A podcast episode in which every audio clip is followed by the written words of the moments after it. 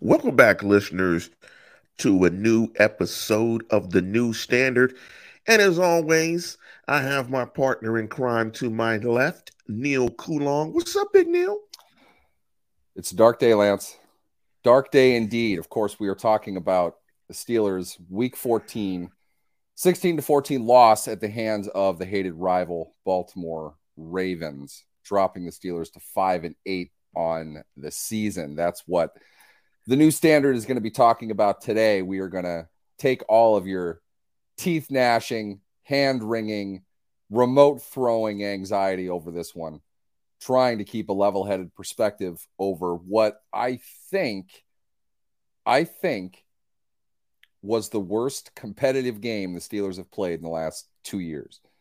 This score shouldn't have been anywhere close to as close as it was, in my opinion. Now, while they've been destroyed by the Eagles, by the Bills, by others last season, Chiefs most notably, the Bengals, a lot of teams now that I think about it.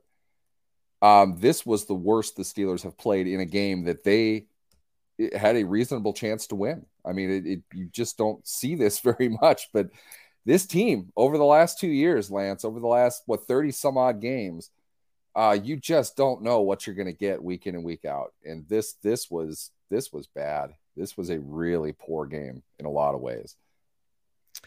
Yeah, it was. And before we jump into the first segment of the show, because I, want to get you to break this down and get your thoughts on it, because we disagreed slightly, but we'll jump into that. And so we're going to jump into first Neal's game spiel. But before we do that, I want to let you guys go. You can check out the program on YouTube by going to the new standard, doing a search for the new standard and Lance Williams or Neil Coulong or you can join the show via podcast by going to a podcast feeder and doing a search for the new standard and Steelers, the new standard Steelers, Neal Coulong or Lance Williams. You'll find the show. Please give us a like and subscribe and a happy holidays to everybody out there. We went, I mean, you, you made a couple of interesting points about the onside kick. What what explain that why you thought uh, they should have gone for the onside kick um, at the end of the game as opposed to the route that they went. I, I just thought that, you know, I thought the decision was Tomlin was going to try to extend the game, maybe put it on his run defense. Might not, it obviously wasn't the right call to make one stop in the game. And just for the fact that onside kicks are very hard to recover, that was my thought on it. I really didn't have a, I didn't really disagree with it. Um, What's your thoughts? Uh, because you thought that they should have did the onside kick. Uh, here's the thing: if you don't get the onside kick, you have to stop them from running the ball anyway. You don't lose anything with the onside kick except field position. Assuming you kick, they recover, which you're right is most likely going to happen. They pointed out the Steelers haven't recovered an onside kick since 2007. That's the last 14 attempts they've missed, including the Chris Boswell whiff on a kick against the Baltimore Ravens a few years back. I am not at all suggesting it is a high probability scenario. What I am suggesting, what it also is a very low likelihood in this game, was the Steelers stopping the Ravens from running the ball for 10 yards. And that's exactly what happened. You may as well give yourself the remote chance of a weird, fluky bounce on brand new turf, by the way, not literal turf, but the, the grass they installed was new. We saw that on Harvin's punt earlier in the game. Weird things can happen. What I'm suggesting, though, is Tomlin is taking the position of we need field position because we need to get a field goal if we happen to stop them. I, I don't disagree with that. Getting the ball at midfield is going to be your best bet of field position. Kicking off and having them, you know, having to stop them um, on what three run attempts is really all they would need. Uh, I'm doing the math in my head quickly. The Steelers had timeouts. You had the two minute warning. They would have had to get one first down and probably run um, the three plays. I'm not sure if they were done at that point or not mathematically, but the point here is there's an extreme remote chance the Steelers could get the ball. But in my opinion, having the Ravens start that drive in which you have to stop them on three plays, which they're going to run, and they've run for like nine yards a pop at that point, having them stop them in midfield to get the ball there is a reasonable outcome of the whole thing. Kicking off and, and having them take the ball to 25, it, it's it's irrelevant. There's no difference between those two scenarios. Either way, you have to stop them. You may as well give yourself a chance to get the ball and start attempting for attempting to move your stagnant offense toward a game-winning field goal. I, am not saying mathematically it was a terrible decision, but there's no reason not to try an onside kick. Uh, 230, you have two timeouts and the two minute warning. To me, there, there's no point, and you, you may as well have tried the onside kick, knowing full well that the odds are terrible. I'm not freaking out over it. I'm not calling for his job. I'm not going to get on my my soapbox of football strategy and, and try to tell Mike Tomlin his business. But really, there's just simply not much of a point in not trying to get the ball in that situation. What he is saying instead is we'll kick it up high, have them return it, try to get a fumble on the kickoff, and then put our sorry ass run defense out to stop a team that's running all over you, especially in the second half. He's banking on the idea that perhaps if they stop them short on the first two downs, third and long, you're getting the ball back on third and long because they're definitely not going to have the undrafted rookie um, try to throw his way out of that situation to get the first down to win. But look, and yes, I know they're terrible at onside kicks. Here's a, a, a news flash for everybody. Nobody in the NFL is good at onside kicks. Statistically, it is the least probable thing of happening next to a safety in a game. It doesn't happen often. That doesn't change the fact that you don't have another way of getting the ball that doesn't put the Ravens' run offense back on the field. And it, I'm assuming you watched the game. One of the big takeaways of that game is Baltimore ran straight through Pittsburgh the entire game. All they're going to do is run. Okay. Either way, if you don't get the onside kick, all they're going to do is run from midfield. Or if you kick off, all they're going to do is run from the 25. What's the difference? One scenario yeah. has you at least trying to get the ball back. The other one, you're asking a run defense to do something that nobody on earth thought that it was capable of doing, and it didn't. So I, am just except, saying, except the coach. the coach was the only guy that thought it was going to happen. I would put their odds on the same level as the Steelers' run defense stopping the Ravens' rush offense on first, second, and third down. I, I would I would have equated the probability of those things happening to be the same. That's just me. I'm pessimistic. I'm kind of fired up. There's no way the Steelers were stopping the Ravens when they got the ball with their offense back on the field. You may as well try to get the ball back. That, that's that's all I'm saying. You know what's interesting in this game? I can't recall a game where I've seen three backups play in the same game. I don't think I've ever seen it. I don't think I've seen it. And I know it doesn't happen often. I was just like, wow, this is pretty rare. We get three backups. I mean, we got four quarterbacks in the game. I mean, how many four times do you see played. four four quarterbacks played? I mean, that's that's pretty rare. One thing about the quarterback play, and we're going to get to the big stuff on defense because clearly the underlying theme in your point was the run defense was bad. And we'll talk to that and we'll look at some of those numbers. And we often have a Pickett's nitpick section. Um, and we talk about Kenny Pickett's game. Not much to talk about today, but there is something very significant to talk about, and that's the concussion issue. Is it does he have a concussion problem now? And and let me ask one question too. So that's the first question. Does he have a concussion problem? Is it time to start being concerned with concussions in Kenny Pickett? And secondly, the whole concussion protocol stuff confuses me in the NFL. certainly did. You know, how was how, how, how, was he able to play another series? Then he went out the game and never came back. It's weird. So so let's, jump into those 2 let's things. dig into that. Let's dig into that. It, it's important to go over this timeline because this will be something talked about this week. I don't think that people are really jumping on it yet what happened was Kenny Pickett was tackled. He was flipped around. There's some Yahoo that was yelling at me on Twitter about how it was an illegal hit. It absolutely wasn't. Roquan Smith put him on the ground the way that he's supposed to. He was a runner. It's fine. No problem. Unfortunately for Kenny Pickett, he got hurt. It's a rough game.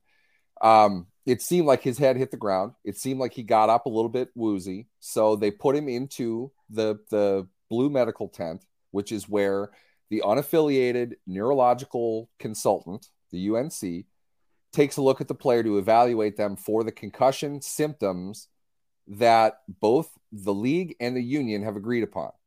So it's very that, that's a very important distinction, and that's going to be important in a second. They are not determining whether or not he has a concussion. The agreement is if okay. he shows certain signs, certain characteristics, they hold him out of the game. If he doesn't, he's free to play if he's able to play. He cleared that. Then he went back in, played like a play, and then like stumbled off the field. They saw him and they took him out. Took his helmet. He was done for the game immediately.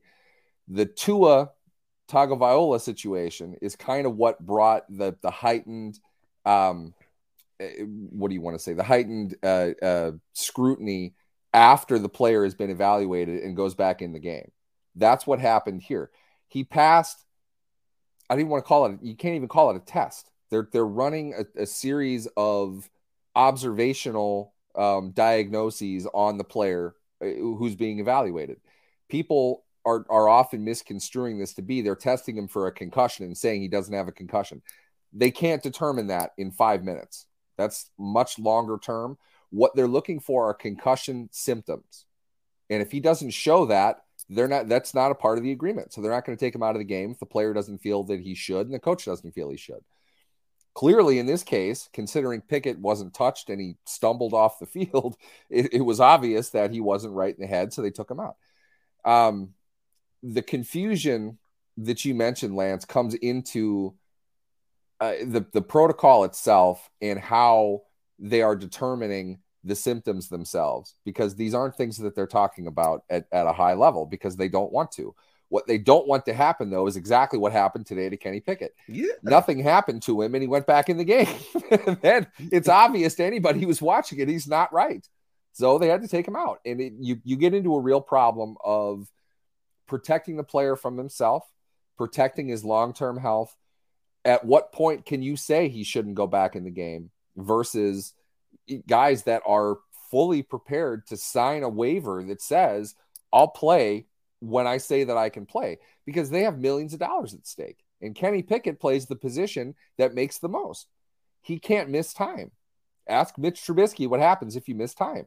It, it, it's happened both to him and against him in his career.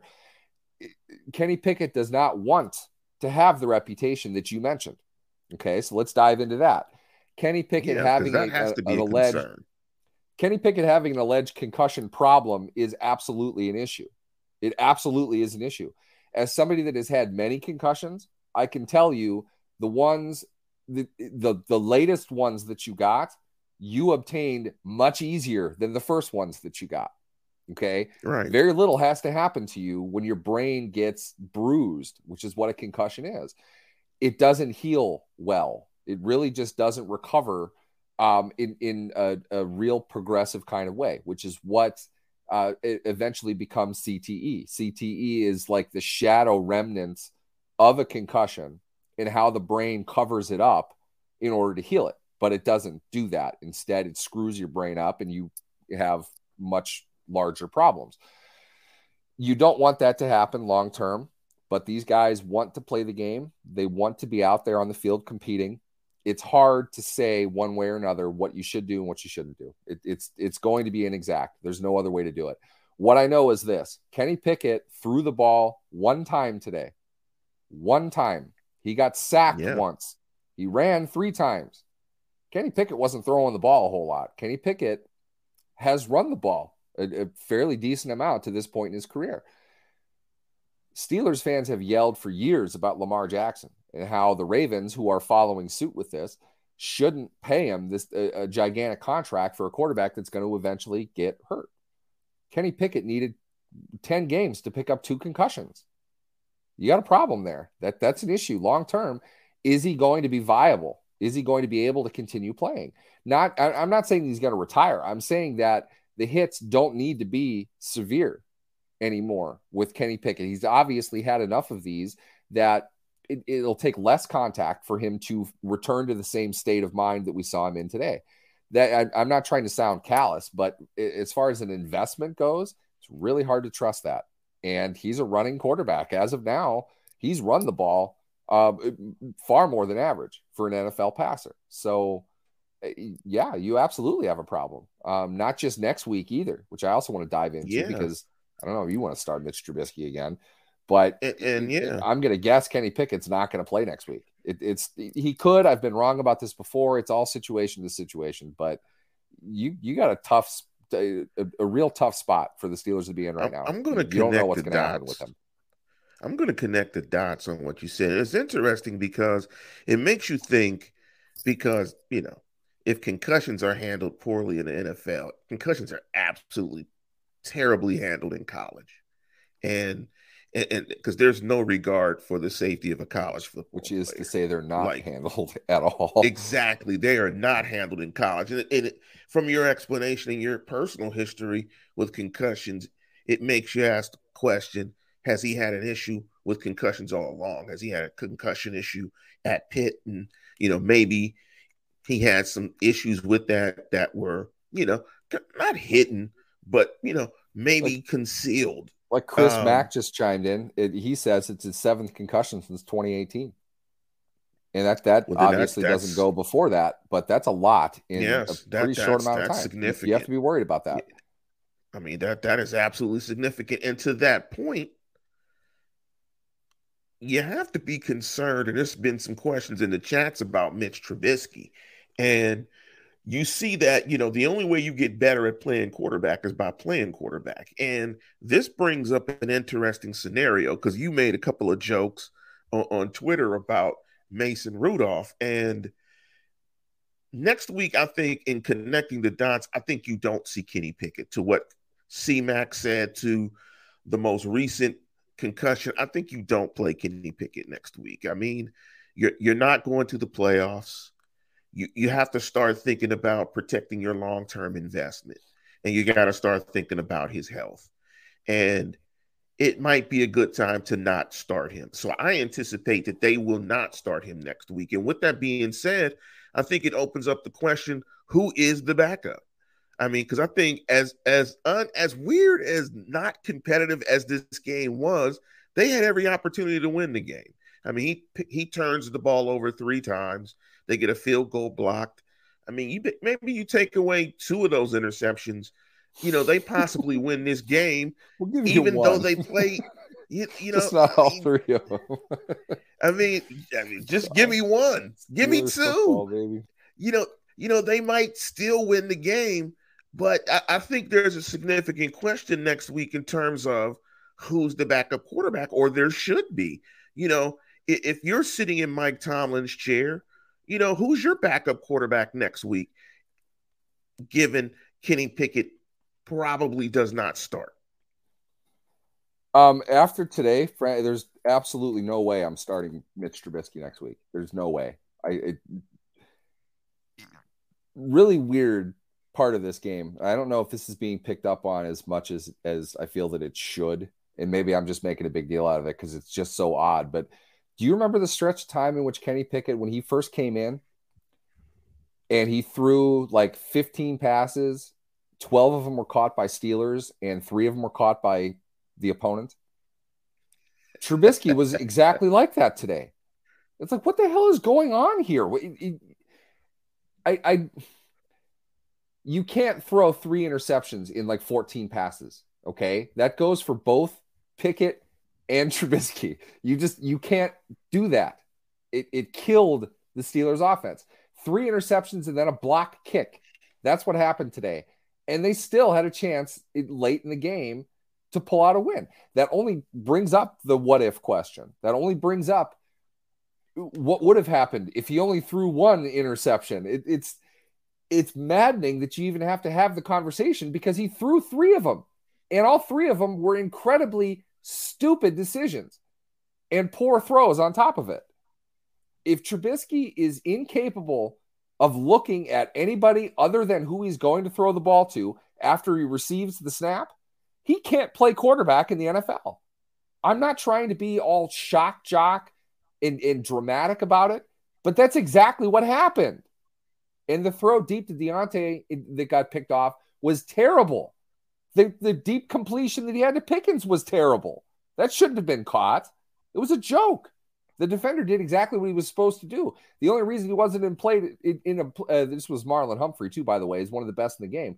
The only reason Humphrey was not in position to intercept that pass is because the pass went to somewhere that no NFL quarterback would have put it.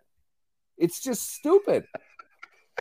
You can't play him again. You just can't. I yeah, I, I, agree. Probably. I mean, to be honest, he probably will. I don't see the point. I think you may as well put uh, Rudolph out there. I'm not saying that that's giving up on the season. It is kind of wishy washy, but I don't know what you want him to do at this point. I don't know what you want Mike Tomlin to do anymore. He doesn't have good backup quarterbacks. He has guys that have started and failed miserably in the NFL. You may as well start the third one now because the second one has gotten multiple opportunities and he is so incredibly up and down. You have no idea what you're going to get. You may as you well put in the other guy. Point. And uh, correct me if I'm getting this quote wrong, because I'm probably going to get it wrong, because uh, I don't do sayings really well.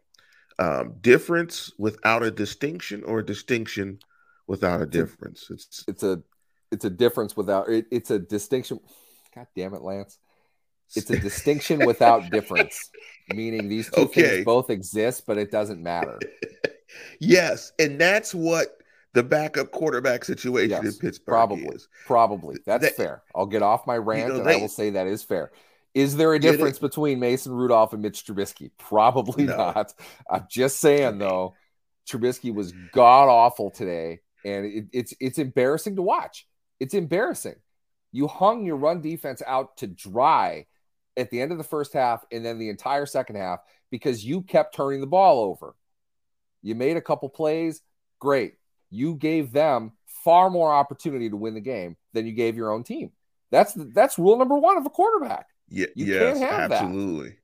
Yes, especially in a game when you're going up against backups and you give backups three extra possessions. But I want to pivot before LT hops through the screen on YouTube and punches me in the face because I see the all caps.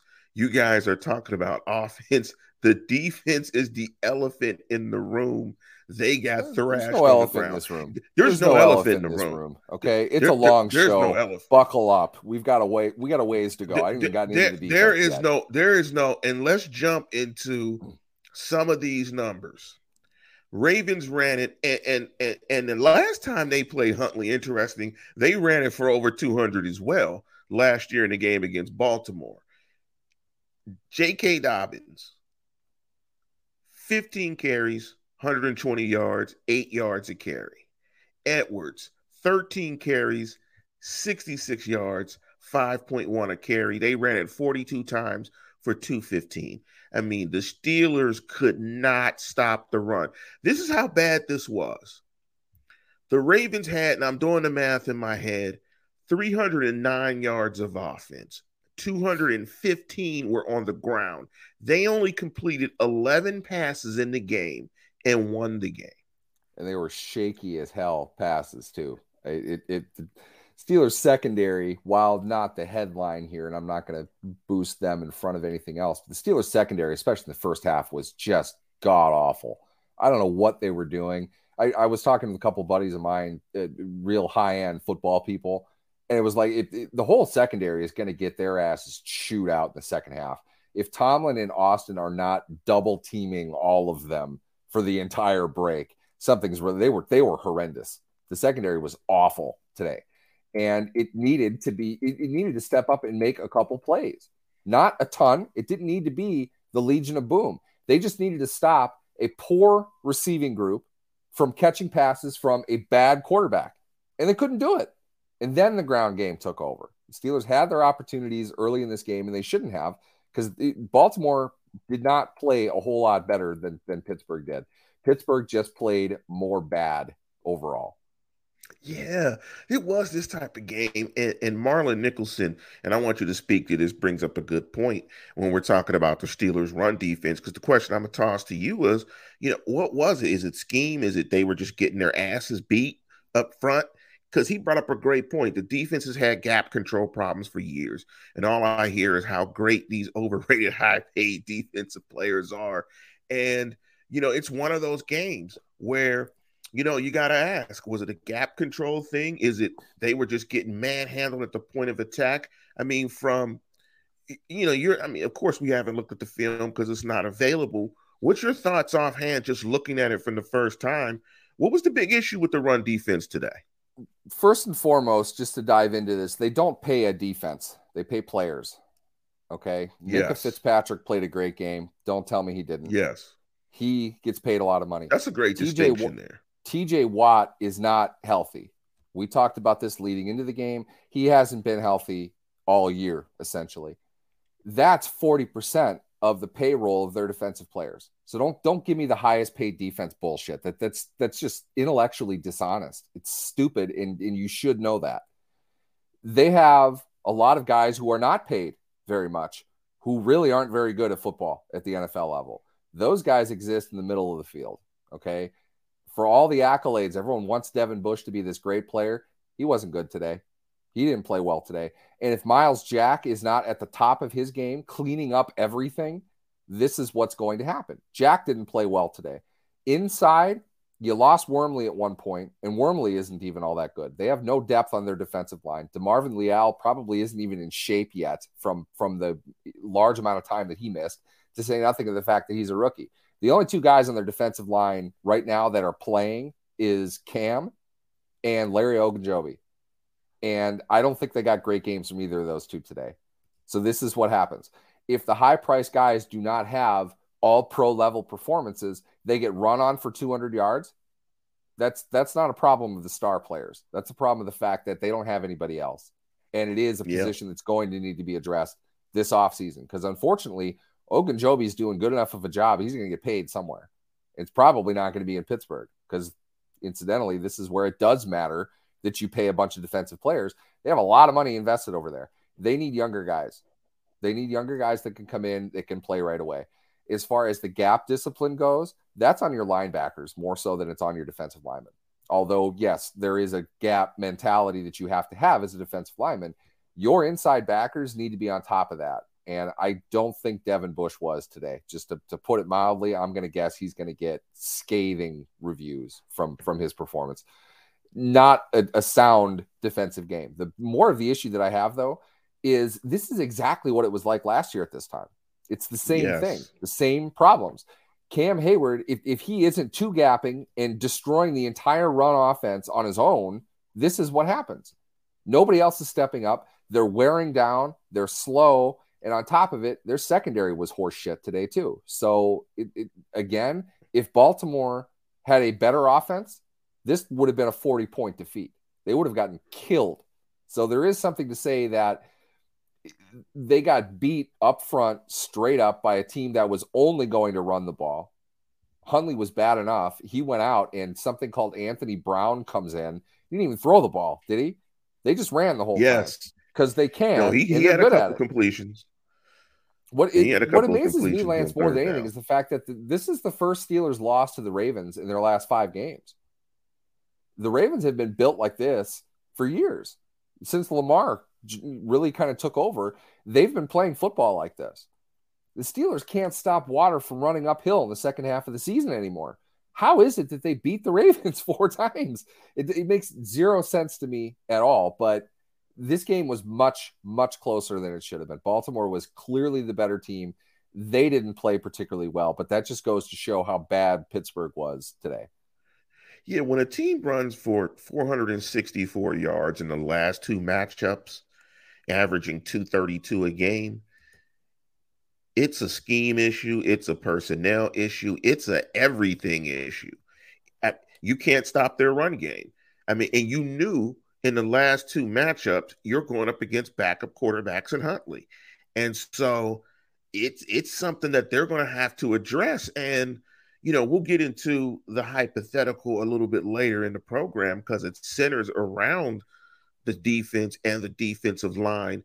But again, I think it, it, it completely brings up moving forward that they have some issues front up front. And their defensive line is going to be something that they're going to have to take a look at in terms of depth because, you know, again, you cannot give up, you know, close to 250 a game against your rival in your division if you want to compete for championships. Um, and you're you're absolutely right, Neal. It's amazing, given that they've given up so many yards on the ground to the Ravens, that they actually won four in a row. I mean, you would think that they wouldn't have, considering how they play defense, particularly run defense. But let me ask you a question, because I, I and, and flipping it back on the offensive side real quick. Mel asked the question, or he made an observation that it looked like, although Mitch made some mistakes, it looked like the offense looked a little bit different with Mitch. There was it looked like there was some concepts in the passing game and just a little more aggression in the passing game when they had Mitch as the quarterback. Did you see that? You agree with? I think uh, the offense looked a lot different with Mitch. I, I saw the yeah. other team running with the ball a lot more often than I'm used to.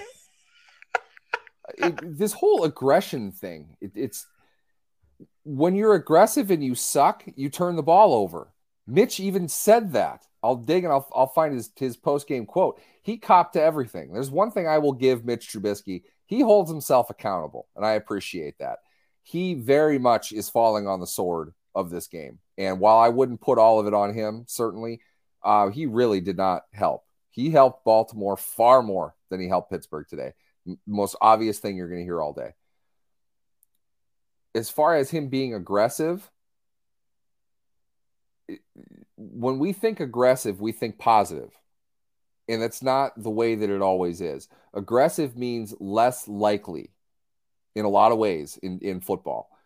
His aggression, throwing the post to Freiermuth, which was not open, which he watched the entire way, which he could have yeah, told you every watch. step Freiermuth took because he was looking at him the entire time. When your linebackers are in zone, they're just moving over to where you're throwing the ball. And Trubisky yes. never saw him, never looked at him. He threw two of them like that today in the same half. I mean, that's inexcusable. That's his aggressive mistake. Those are not good mistakes. Just because he is throwing the ball to the middle of the field, which everyone thinks scores you more points for some reason, just because you're doing that does not mean you're being aggressive. Certainly not when you're stupid and you don't recognize what defense you're throwing against. They were in the most obvious form of zone they could have been in. As a quarterback, if you know you've got a front side post coming, you have to know where that backside linebacker is. Because if he's in zone, that's right where he's going to go. He's watching you yep. the entire time. If you're watching nothing but the target, you're not seeing the backside defender. Guess who got two picks in this game? The backside defender. Because he stupidly threw against zone without being aware of the rest of the field. I've been saying this about Trubisky since they signed him. And this is why it's a mistake. He doesn't see the field. He doesn't look at it. That cost them. I don't want to say it cost them the game, but it, it destroyed their offense for obvious reasons. The third interception, the one that was deeper, not a good throw, but okay, fine. You know, I, that to me is a better aggressive mistake because at least hopefully you, you throw it a little bit more to the to the pylon, get them out of bounds, at least you know put them at the one or something like that. But it ended up being a, a, a 20 yard punt. And today for Pressley Harvin, that was a good punt. It worked for the Steelers in that way. I'm not worried about that. The slants, the the short skinny posts, you're throwing picks on that. That's a real problem. That's why you avoid the middle of the field when you have a quarterback that can't read it. And that's why Canada didn't call everything to the middle of the field the way everyone wanted him to as if that was going to solve everything. You have to throw to where your quarterback can see and where your quarterback can throw. And he he can't. He's just not good. Okay, it, it's as simple as that now. we don't have to talk about it anymore. He's out there throwing aggressively because he wants to find another job next year. And I don't blame him for that at all. It almost worked until he threw three interceptions. It Great against the Saints when he came until, in. Yeah, until yeah, it, it, almost that, worked. That's what happens when you're aggressive. It's just the it's the stupidest concept. It it you want to throw the ball in an advantageous spot for your receiver to catch it and hopefully be able to run after the catch. He missed yeah backside of receivers multiple times, and he didn't even throw the ball that much. I, I could. It, it seemed to me, eighty percent of his passes in this game were negative. He was bad, just flat bad today. And it it it doesn't help when somehow you play a team that goes through its weak second quarterback and its unknown third quarterback and you still have the worst quarterback on the field. I don't know how that even happens, but that's what we got today. And the best part is Pickett, um, uh, uh, Huntley, Brown, Trubisky. Trubisky makes as much as those three guys combined this year. Just putting that Yeah. out there. I mean, yeah, that that's Joke. you know that that that's that that's and so you know one thing and and we can just jump into well you know let me ask that i think there was one positive um in the game offensively uh for the steelers and just one probably positive in general for the game and uh that was george pickens i think uh, you know pickens continues to play uh quality football mel asked another question i sort of got mel's question wrong so i'm gonna dive into another question from Mel, and I want you to speak to this. Uh, why do they constantly, and Mel asked, why do they constantly throw deep to DJ versus George? Pickens was having a good game. He was targeted three or three times. I think he had about 75 yards receiving, was off to a very good start. Actually, he had uh, 78 yards receiving. Um, I was surprised that they kind of went away from him. I-, I thought he was starting to cook against uh, Humphrey, and I was surprised that they went away from him. I, I think, um, to be honest, I, I need to see it more. Um, my gut, I'll, I'll say this, um, because they don't want to throw at Marlon Humphrey. And there's a reason Marlon Humphrey was covering George Pickens. Um, again, I, I have to look at it. I'm not sure if that's what happened. I know that Humphrey had Pickens quite a bit. Pickens beat him. A terrible throw by Trubisky that somehow Pickens was able to, to adjust to and catch. Uh, got him on uh, pass interference on the goal line in the next play. Pickens was working Humphreys pretty good. Humphrey pretty good. So for me, yeah, I, I might have taken a shot there again. Um, I need to see the situation though. I think what you're referring to, and correct me if I'm wrong, um, you're you're referring to the, the the interception on which DJ was targeted, and then the the um, the third down throw before the block field goal. I I want to look at that one. I'm not sure. Um, there was a safety over the top. Johnson comments are being made as far as fighting for deep balls. Johnson is 5'10, 180 pounds. He's not out fighting anybody for a ball. Okay. He can't get to a spot to really fight for he's not big. He's not supposed to, to fight for balls like that. Um, Johnson gets open. You want your quarterback to throw to a receiver who gets open. Uh, Johnson is able to do that uh, better than average in the NFL. He's not a terrible deep receiver. Again, I have to see uh, what happened on. The, I I think you're probably going to get the most hay out of this argument with the the third down pass before the field goal. I'm curious. Yeah. Um, I, I want to see the whole field on that. It didn't look like a good throw to me. I didn't get a chance to look at it uh, more in depth than that. It, it didn't look like uh, it, it was a throw he should have made. Um, he put it to a spot though that nobody was going to get to, so it makes me kind of feel like it's a one read uh, throw. You get it and you chuck it, either put it out of bounds or put it to to your open receiver. They were settling for the field goal, if you will. It's a third and thirteen play with this offense. I'm not surprised, but I, I need to see that play before uh, uh, really weighing in on it. Yeah, this game definitely. I mean, when you look at this game, it was Can- just it, it Can came we get into to Boykin here? There's somebody here that's absolutely freaking out over Miles Boykin. I have to say something. I, I just Ariel, are you aware that Miles Boykin had one catch last season, and he has one catch this season, and he has like maybe 30 in his career? Miles Boykin is not a good receiver. Okay, that's why they don't target him. He's not very good.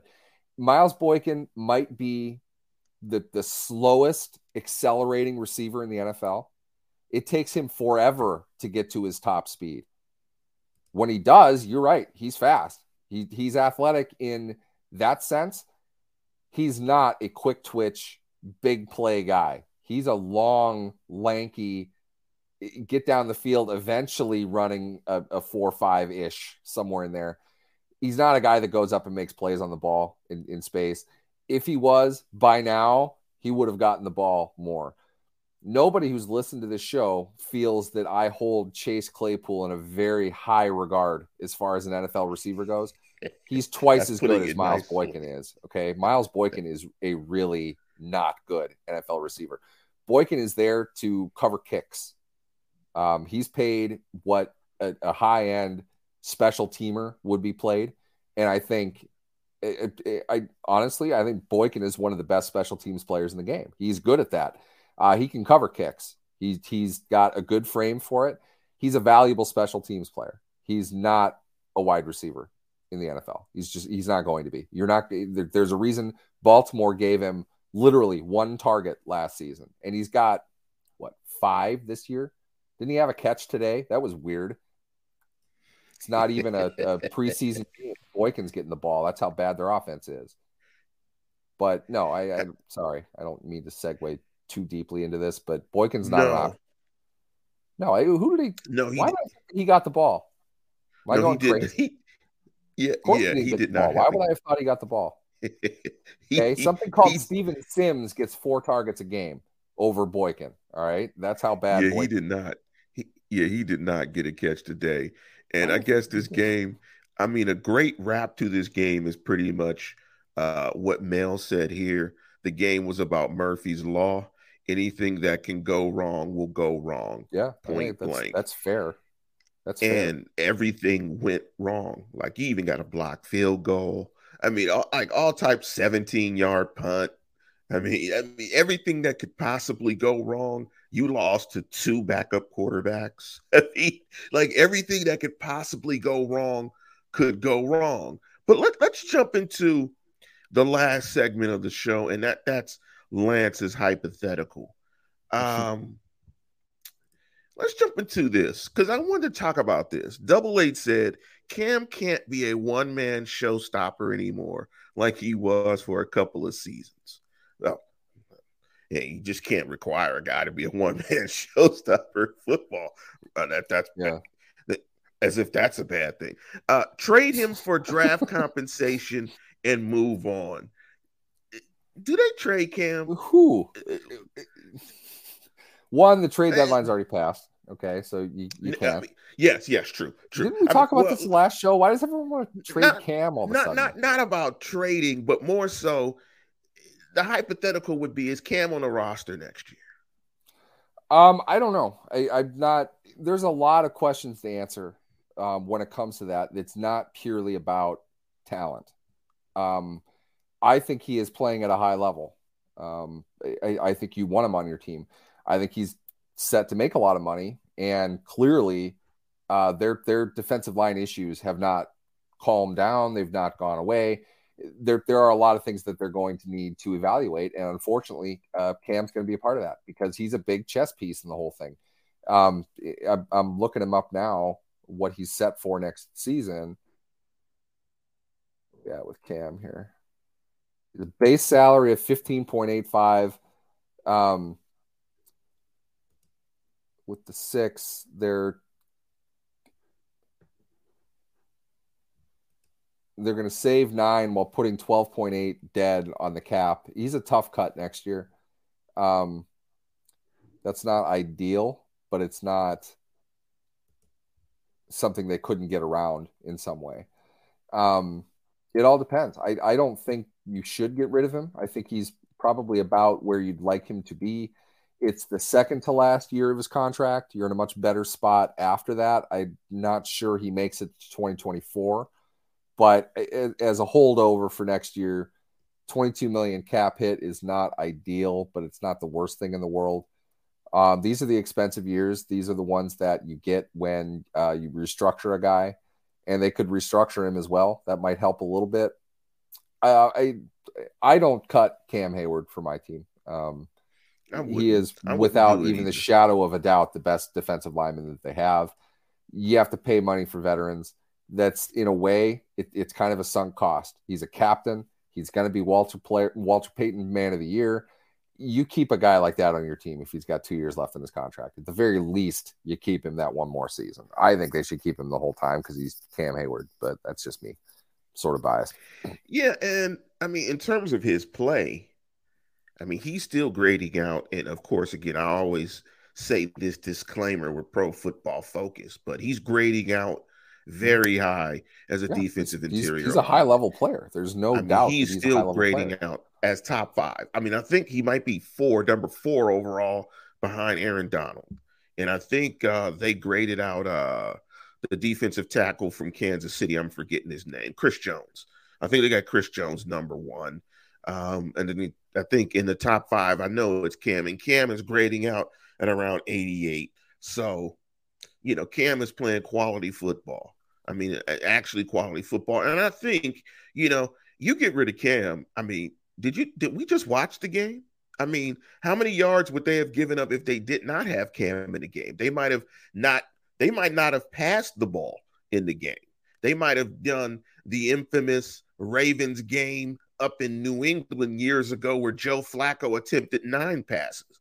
You might have saw actually yep. no pass attempts with Cam Heyward. I, will be honest game. with you. I, I don't know why they did anyway. That's with Cam on the field. Yes. Cam's eh, look, run defense, eh, you're you're the technique that you play, it, it requires a lot of things happening. Not having the presence of a dude, of a of a stud, a really good player, is not having Cam Heyward does not raise the level of your defense much if your lowest end guy sucks, which is where the Steelers are right now. In other words, you are only as strong as your weakest link when it comes to your defensive line as far as stopping the run. They don't have good inside linebackers. Well, Jack Jack didn't play well today. I think they asked a ton of Myles Jack all year, and it was great. In my opinion, he made himself a Steelers Steeler for life this year. Myles Jack has played in, in inspired, uh, dedicated football all season. Not the same player that he was, but he's there. He's putting the work in and he's doing a, an excellent job. I don't think he played particularly well today. And I think that opened up the, the gashes that you have anytime Devin Bush has to step in and fill a gap, which he can't do. And if Heyward isn't there, if Ogunjobi isn't there, it, it, it's it's like nothing else is. It's like they play with five guys in their front seven, and that you, doesn't matter if you have the five greatest players on earth. You're going to get exposed when you do that. That's where they are. They have to raise their bottom and they just they haven't found out of the guys that they've drafted in the lower rounds like they've, they've always been able to find utility talent that can fill something of a role when you don't have that though you're done wormley hasn't played particularly well I, I i to be honest judging by his reaction i think he just played his last snap as a steeler he's not going to come back next year they they have a lot of work that they need to do the draft is going to have to address that and cam it will be better on a better defense if there is more comparable. Well, not fair to call them comparable, but they've got to get better athletes up front. I hope DeMarvin Leal can develop to that. I, I have hoped uh, Isaiah Loudermilk can develop to that. I think uh, Loudermilk hasn't dressed in weeks because they they signed Ogunjobi. I don't think they expected to, to be in a position to sign Ogunjobi and loud they kept Loudermilk on the roster, but somebody has to to be inactive, and it's been Loudermilk. Um, I I still like his progress. I thought he played well in in uh, in training camp in the preseason. They're probably going to add another body, guarantee that that uh, Alualu's gone. Um, they're going to Ogunjobi probably signs elsewhere anyway, so a draft pick and a free agent coming. Uh, I would guess that's what they're going to do uh, and hopefully they can figure out something schematically as well because it, it's not hard to beat this defense if you're able to run the ball. Atlanta damn near did last week, and now Baltimore just everything but the score kicked the hell out of them. Yeah, it's going to be interesting. I guess the last hypothetical is, you know, I think Larry O won't be back there was a couple of questions in the in the chat about Lario, and they were lucky to get Lario this yeah, year. Yeah, they shouldn't have had him anyway. They they got him on a, a, medical fluke, on a medical issue, and they fluke. know that. So it was, and it was lucky to get him Ogunjobi. Just sorry to, to interrupt. Ogunjobi did this year and has done this year what they wanted Ingram to do last year, but he's too much of a chump. Ogunjobi should be raised up by Steelers fans. Great player. He's done a great job this year and he's taken all the shit assignments that the other guys aren't able to do, and he's done very well with it. So he he's going to get paid. He had he had like forty million or thirty million guaranteed from Chicago, wiped out from a, a failed physical. It's the only reason the Steelers were were in the market to get him, and even then they were paying what eight and a half for him. Um, he's going to get a pretty good deal in in the offseason. I would hope the Steelers um, try. I at the same time, though, he's an older guy. He's earned it. I hope he gets you know top of market uh, dollars for for what he's able to do. Neal, are you Sorry. Jake Shoot stuff? Jake Shoot stuff is posting some great posts. I, I, I, maybe it was your your your alter ego, Neal no. Shoot stuff. But anyway, Spillane, you think that came from me? Did Spillane play today? Yes, he did play. Spillane got Spillane kicked out of the off, hole. You remember when Spillane picked off Jackson in the first play of the game? yeah, remember those Spillane days? got kicked out. Of, he got kicked out of the hole. I think on the running play to end the game. I think he got. Of course he did. Uh, of course, he I did. think he got kicked out. Um, let me ask you this before last one last hypothetical.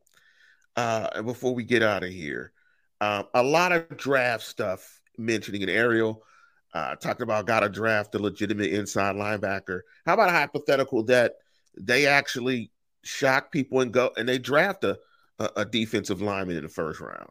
I mean, I, right I now, I don't think that would know, be a shock. Um, you know, would that be? You know, that's a hypothetical. They they draft and and, and they draft an inside linebacker in the draft. They always draft year a damn inside is, linebacker. Is, is know, defense just, defense first they just draft, round. They draft Buddy Johnson. They draft Mark Johnson or Robinson or whatever his name is. They just they need one of these guys to actually step up and play. Um, they haven't had one of those. They're the staple mid round depth linebackers, mid to late round depth linebackers. They haven't had one of them pan out since Vince Williams. And they cut Vince yeah. Williams thinking that they had it, and and they don't. They they've had a, a real tough time identifying um, that that key financial key um, depth uh, front seven player. They they need to find uh, probably two of those. They have to get an inside linebacker and they need an outside linebacker that can play teams and step in and play if and when uh, Watt and or Highsmith get hurt because that's going to be a problem moving forward as well. then of course there's as somebody brought up the Dan Less experiment. Um, yes, yes, that experiment ended a while ago. They just don't have anybody yes. else to. to and, and this is why I know that Jake you have to finish the tour with Dan actually, Moore. Yeah, this is this is why this is the proof that I know that Jake Shoot stuff is actually not Neal because Neal would never call him Dan Moore. He would also call he would not call anymore. him Dan Less. Yes, that Dan, that's. I'd like to point out that I I believe Dan Less broke his season mark of plays until committing his first penalty today. He went like a good 12 plays before he got flagged for holding. You know, it might have been the first time they didn't have tight end help on his side, but good for Dan Less. You know, he's, he's putting some good tape down for his future employment. I'm not sure what that's going to be, but and, you're, and, you're, and, and you bring up a good point though, because when you're talking about raise the floor, when you were talking about run defense, because imagine you raised the floor, right? And here's the interesting thing, because Jake said, wasn't he graded out as a right tackle? I believe so. Uh, but but Ooh. speaking of grades and and, and, and, more graded out and, as anything. And less and and Chuks now on PFF are basically graded out as the same player. Um, we saw Chuks play a lot better earlier in the season, but you know his his level of play has has regressed. You, oh, He's hurt. Yeah. Okay. So that makes sense there. You, you could just, um, you can, with him, Chuks is so athletic. You can tell if he's not right. And unfortunately, he's not right more than you would like him to, to be. But, um, yeah, I, that, every time I hear that, screws me up now. Um, it, it, Chuks, Chuks was playing very well. Uh, he's a good player. They got him at a discount. I, I still enjoy the arguments that we got into on this show. Not you and me, Lance. A couple of the readers freaking out about signing him. Um, he, he got, if anything, a little less than market for for what his skill set is uh, to stay in Pittsburgh. He's a good right tackle, and maybe should have been playing left. Maybe he will next year. I don't know. They're they're absolutely drafting one of the three picks that they'll have in the top 45, call it top 50 to be safe. One of those three picks, I guarantee you, is an offensive tackle. I don't know whether it's going to be the the their own pick, 12 to 15, or wherever they're going to end up. Um, I don't know if it'll be the Bears, which looks like it'll probably be pretty quickly into the second round, but they're going to draft an offensive tackle who can start um, early on next season. Uh, Dan Moore you know, that, is, is as much a contributing factor to the lackluster offense that they have as anybody is, and there's no way it's he's starting next year.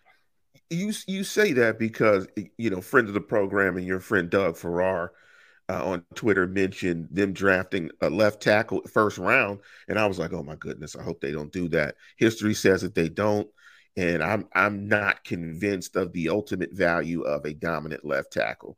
But I will say this to your point of raising the floor. If you brought in a yeah. much better left tackle, now you have a guy in Dan Less who's played a significant amount of snaps as your backup and your swing tackle which makes your offensive line yeah. a bunch better. Yeah, yeah, those guys still get paid. I, am not saying that they. I'm, I'm joking, saying that they're going to ship Dan Less out of town. I don't mean that at all. He's clearly too big to to move for cheap, so you may as well keep him.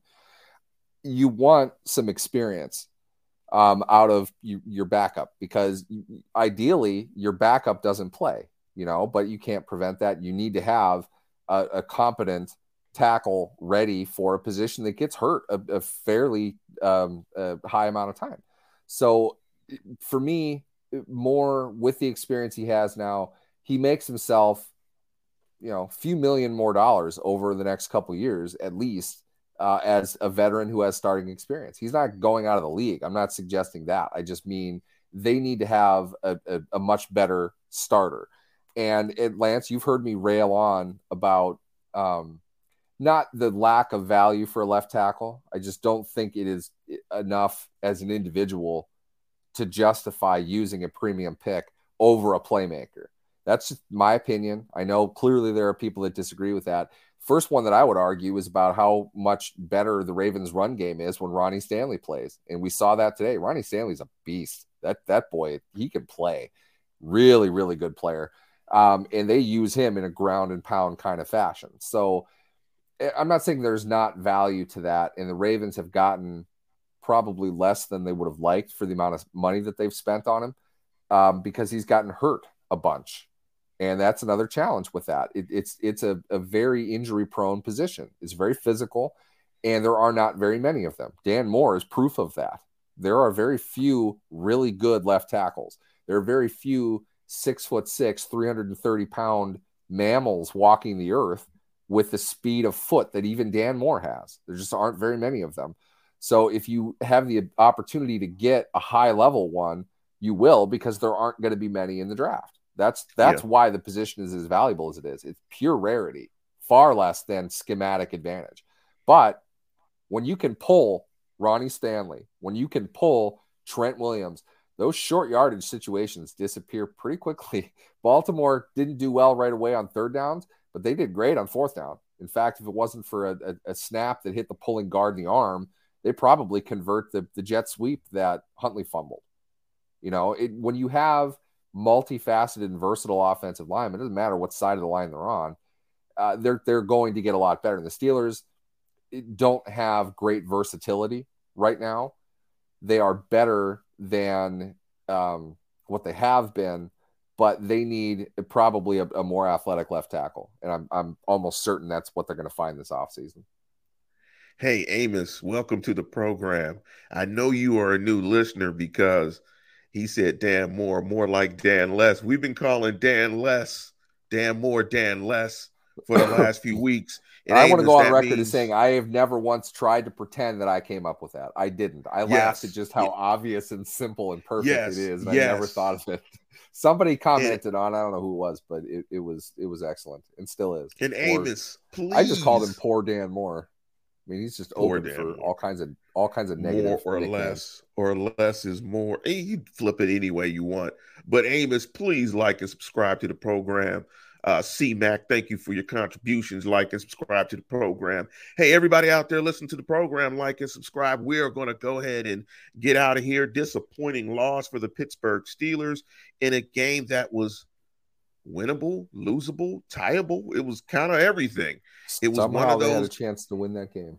It was one of those games that Mel described perfectly. Murphy's Law. But with that, we're going to go ahead and conclude the program. And as always, Tune in, tell a friend, and subscribe. Go Steelers.